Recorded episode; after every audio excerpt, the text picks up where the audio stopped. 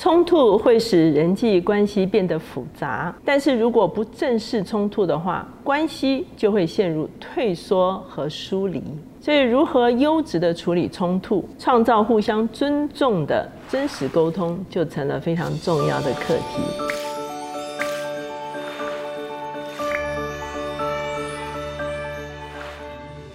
大家好，我是乔美伦老师。每周一次，我们在乔氏书房和大家见面。今天我们的单元是快闪新书。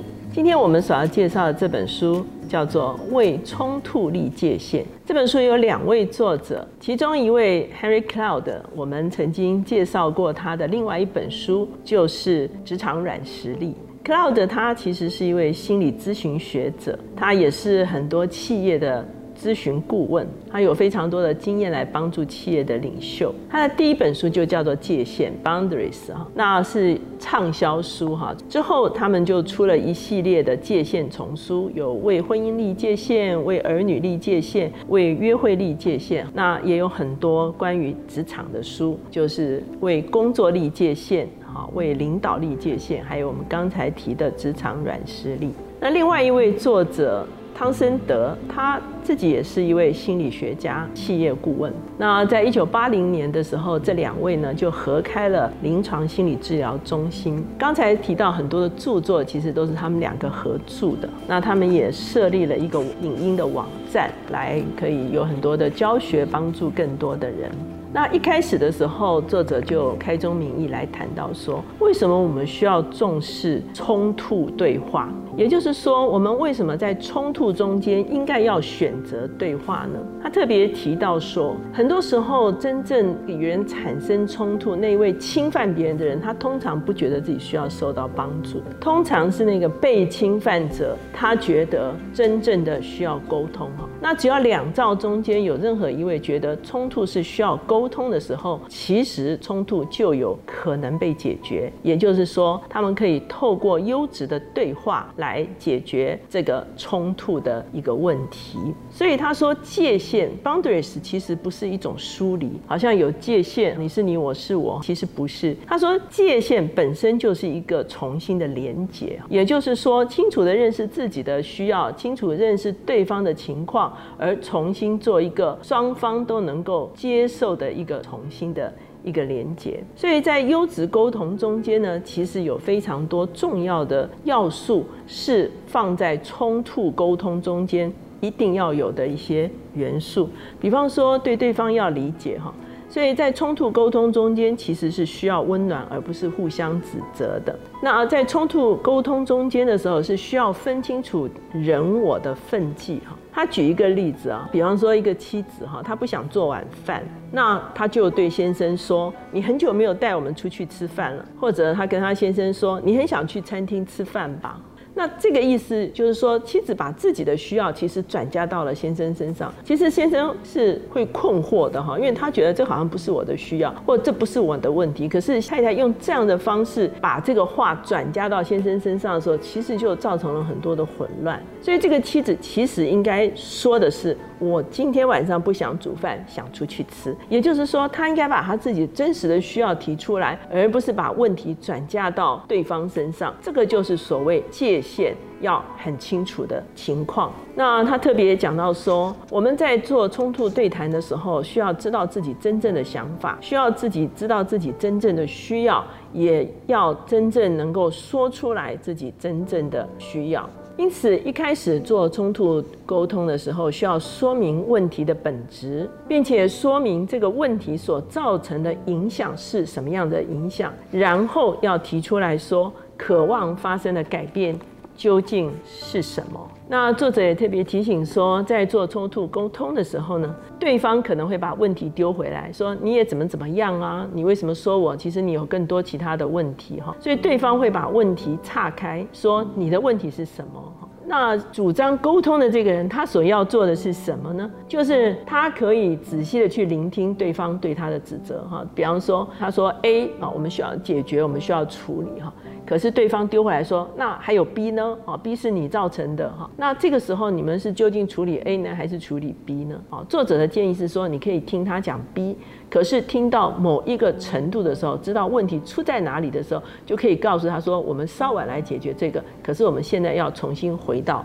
A 的这个问题哈，所以呢，这个是整个在这个冲突沟通中间啊，非常需要做的一个事情哈。那当然，在这个中间，可能我们自己也会发现我们有做错的地方，所以你就要承认说我也有亏欠的地方。可是我们现在要来处理 A 这个问题哈。那在冲突沟通中间的时候，常常会有一些不合理的对话哈。比方说，其中一位会说：“你从来不爱我。”那如果说这样的话，那就需要举具体的例子啊。好，为什么？你从哪里看出来我从来不爱你？哈，那有的时候说你太不负责任了。那你要很清楚的说出来，那什么事情是不负责任呢？哈，有人说你态度恶劣，哈，那是什么事情呢？哈，因为你昨天晚上大吼，哈，那有人说你把我当白痴，那到底是什么事情呢？哈，因为你不愿意跟我讨论财务的问题，哈，那有人说你每次都这样，可是是什么叫做这样呢？就是你昨天答应的事情没有做，所以每一个在冲突沟通的时候是不需要说那些抽象的话，而是说你做了什么事情导致了我的。感受和我的伤害，那我现在需要来谈这件事情，然后我希望有一个形态的改变。所以呢，这个就是冲突沟通很重要的一些元素。他特别讲到说，在处理冲突的时候，我们会有三件事情常常混淆不清哈，一个是原谅，一个是和好，一个是信任。其实它是有步骤的哈。首先是原谅，原谅是处理过去的事情，就是放手。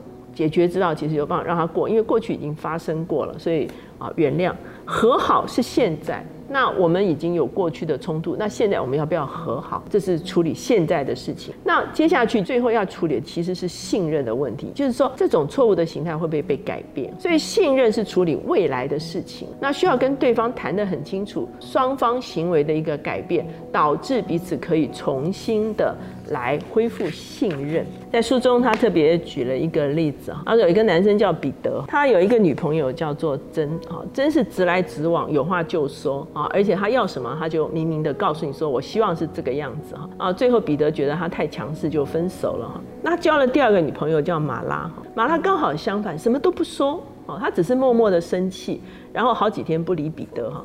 所以彼得后来也很受不了哈。故事里面是说他后来跟马拉也分手了哈。这个都是所谓的界限不清楚哈。那第一个呢，就是。马拉其实是需要为自己的需要负责任，因为他从来不告诉彼得他需要什么，他都是默默承受。那彼得以为他就是 OK 哈，可是其实他不 OK 哈。也就是说，他没有为自己的需要要被表达出来这件事情负责任。他希望彼得就能够了解他在想什么，他需要的是什么哈。所以其实这个是界限不清楚。所以马拉的问题是他不能够主动的把自己真实的需要表达出来。前面那位真的问题是什么呢？真的问题是说他所提出来的要求如果不被接受的时候，他就非常的不高兴。他就是希望这样，而且他讲出来了。然后如果彼得没有做到的话，他就非常不高兴。他的问题是说他没有办法为被拒绝的当下的感受自己来承担这个被拒绝的感受，而把他这个被拒绝的感受转嫁到彼得的身上。可是当然彼得自己也不是 毫无缺欠哈。彼得自己的问题同样是界限不清楚的问题哈。事实上，他可以去跟真沟通说你的表达方式哈。然后你的怒气的这个解决的方式哈，或者是他跟马拉说你要把问题说出来，所以彼得自己也在界限上面不清楚哈，所以呢，你就会发现其实呢，当我们不知道自己所需要负责的那个部分到底在哪里的时候，我们界限不轻的时候，沟通就无效。所以呢，在整个这个冲突沟通的过程中间，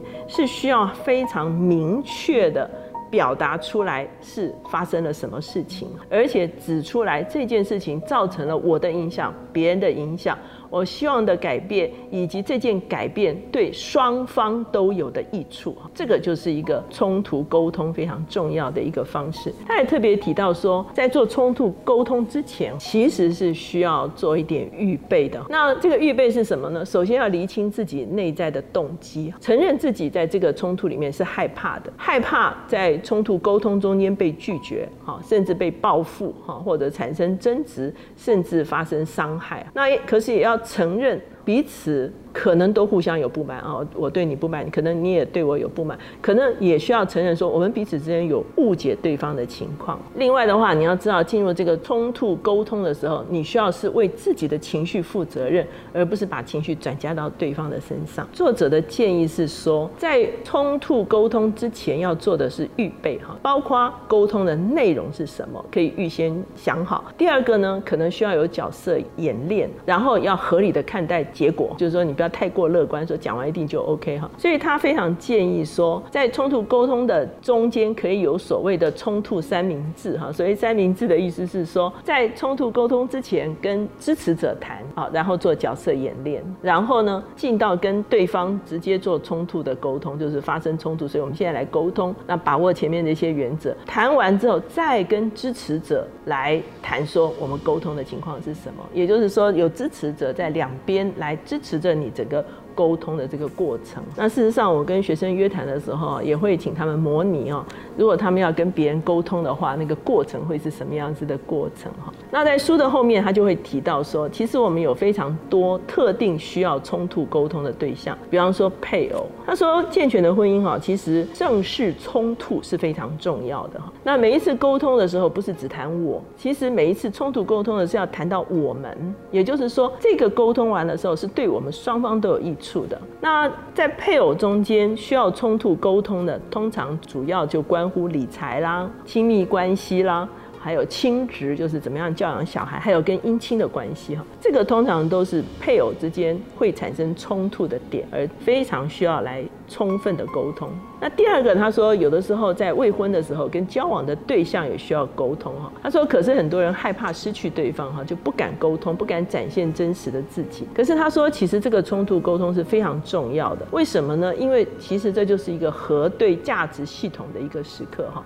所以到最后你就知道你的底线，有些什么东西你是可以接受，有些东西是不能接受的。对方对关系的发展的期待是什么？然后呢，如果最后决定分手的话，那如何？清楚的把这个分手非常明确的来沟通清楚。那第三个很重要的沟通，就是在子女之间的沟通。那当然跟子女沟通的时候呢，首先是爱哈，然后是真理哈，然后呢让他们有适度的自由的范围，最后呢要顾及现实的层面。而且也要顾及啊孩子的年龄跟成熟度哈，避免让孩子发生内疚。